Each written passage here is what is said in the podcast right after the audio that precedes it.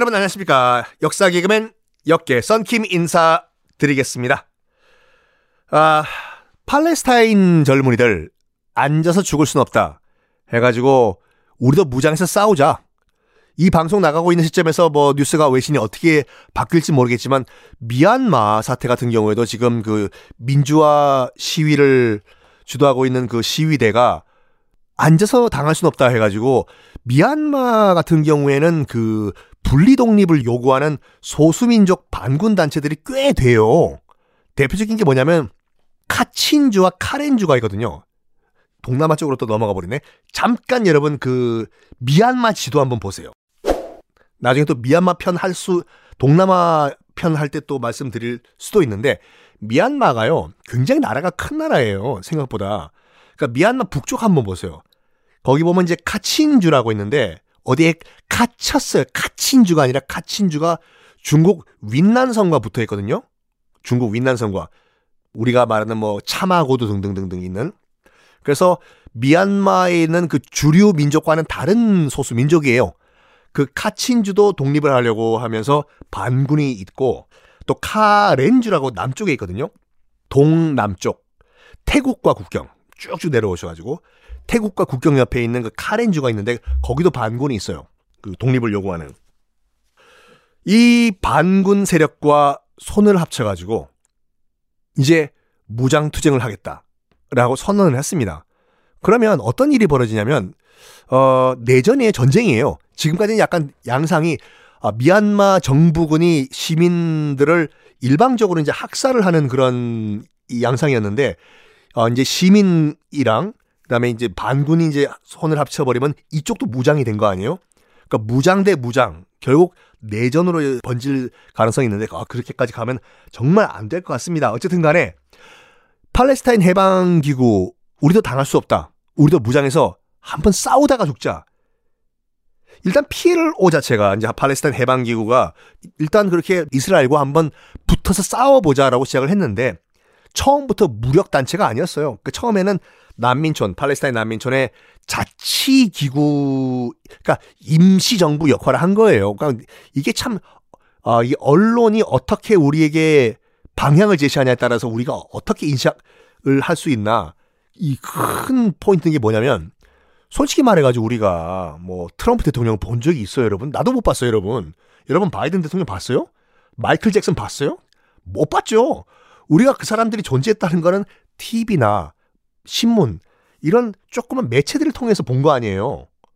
TV로 봅시다. TV라는 브라운관을 통해서 저 사람이 마이클 잭슨이구나. 저 사람이 트럼프구나. 이렇게 본 거 아니에요. 그거를 왜곡해버리면 우리의 이 세계를 보는 인식이 달라져 버린다니까요. 아니, 그게 언론 조작이 어마무시하게 위험한 게 뭐냐면 우리가 세상을 보는 유일한 창고인 그런 미디어, 요거 조금만 왜곡해버리면 그냥 다른 세상이 보이는 거예요. 그러니까. 그러니까 지금 우리는 뭐 적어도 한국 같은 경우에는 PLO 팔레스타인 해방 기구가 테러 단체다, 테러 단체다, 테러 단체다 계속 이런 식으로 무슨 테러가 벌어지면 배후에 PLO, PLO, PLO 하다 보니까 뭐 요즘은 모르겠지만 제가 이제 클 때만 하더라도 PLO 이꼴로 테러 단체 이렇게 컸어요. 근데 입장 바꿔 생각해 보면 정말 팔레스타인 해방기구 피에로는 팔레스타인 난민 입장에서 봤을 때는 그들의 임시정부 역할을 한 거예요. 처음에는 팔레스타인 난민촌에서의 그 교육, 행정, 의료 서비스, 그 정부의 역할을 하면서 시작을 했는데 점점점 이제 이스라엘의 탄압이 뭐 탱크와 기관총까지 등장을 하니까 무력 탄압에 우리도 무장하자. 당할 순 없다. 피엘로가. 그렇게 바뀐 거예요, 그때. 누구의 영향을 가장 크게 받았냐면, 야, 누구 봐라. 채! 개 봐라. 기억하세요, 여러분들? 거기 우리 남미 편 할 때, 쿠바의 채 개바라.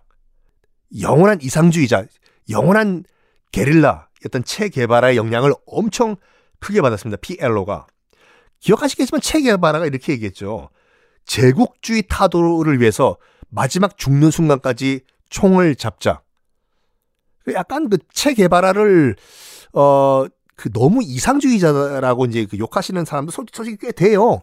왜냐면 체 게바라가 끝까지 게릴라가 아니라 이제 쿠바 혁명 이후에 뭐 쿠바 중앙은행 총장 뭐 기타 등등 어 이제 그 정부 요직에서 어 이제 활동을 했는데 못 견딘 거 그거를 이 현실이에요.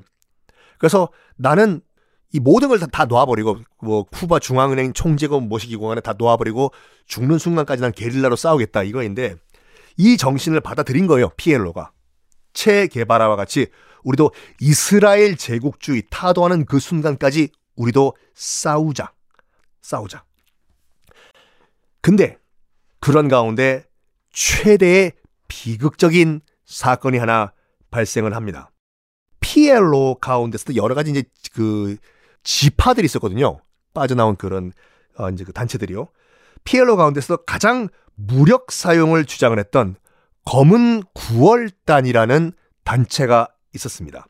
그러니까 피엘로 내에서도 여러 가지 이제 그 소속 단체들이 많았는데 그 중에서도 가장 약간 과격하다고 해야 되나? 무조건 우리는 무력엔 무력.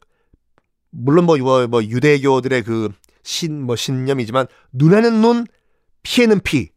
그렇게 주장을 했던 검은 9월단이란 단체가 있었는데 해서는 안 될 일을 저지릅니다. 뭐냐면 1972년 서독 아, 서독 오랜만에 들어보네요. 그 독일 통일 전 서독 민회 올림픽 서독 민회 올림픽에 이 검은 구원단이 8명의 조직원들을 몰래 파견을 해요. 그래서 그 당시 이제 민회 올림픽 이스라엘 선수촌에 검은 9월단 조직원들이 침입을 합니다. 그래가지고 이스라엘 선수단과 관계자 9명을 그 선수촌, 올림픽 선수촌에서 인질로 잡고 요구를 해요. 이스라엘이 현재 강제 구금하고 있는 팔레스타인 포로 230명을 석방해라. 라고 요구를 합니다. 그래서 그때 서독 당국은 테러 단체 그 당시 그 테러가 그렇게 흔한 일이 아니었거든요. 그래서 인질 잡고 있는 거 보니까 돈 달라고 하는 것 같다. 그래서 뭘 원하냐? 돈 줄까? 그랬더니 그 검은 9월달이 뭐라고 하냐면 우리는 돈 따위는 필요 없다. 지금 어, 이스라엘이 강제 구금하고 있는 우리 팔레스타인 형제들 풀어달라. 230명 요구를 해요. 근데 여기에 이스라엘이 격분을 합니다. 격분을 해서 뭐라고 하냐면 서독 정부에 이건 실제로 있었던 일이에요. 서독 정부에 이스라엘 군이 서독 땅에 들어갈 수 있도록 허가를 해달라고 요구를 해요. 여러분들이 서독 정부라면 허가해 주길래요? 당연히 안 하죠. 서독 땅에 남의 군대가 들어와서 전쟁을 벌이겠다고 들어온다는 거예요. 특공대 아니에요. 아니 무슨 진압 부대 아니에요. 이스라엘 정규 군을 보낸다고 해요. 서독 정부는 당연히 거부를 하죠. 그런 다음에 어떻게 저것들을 그 진압을 할까 하다가 들어주겠다.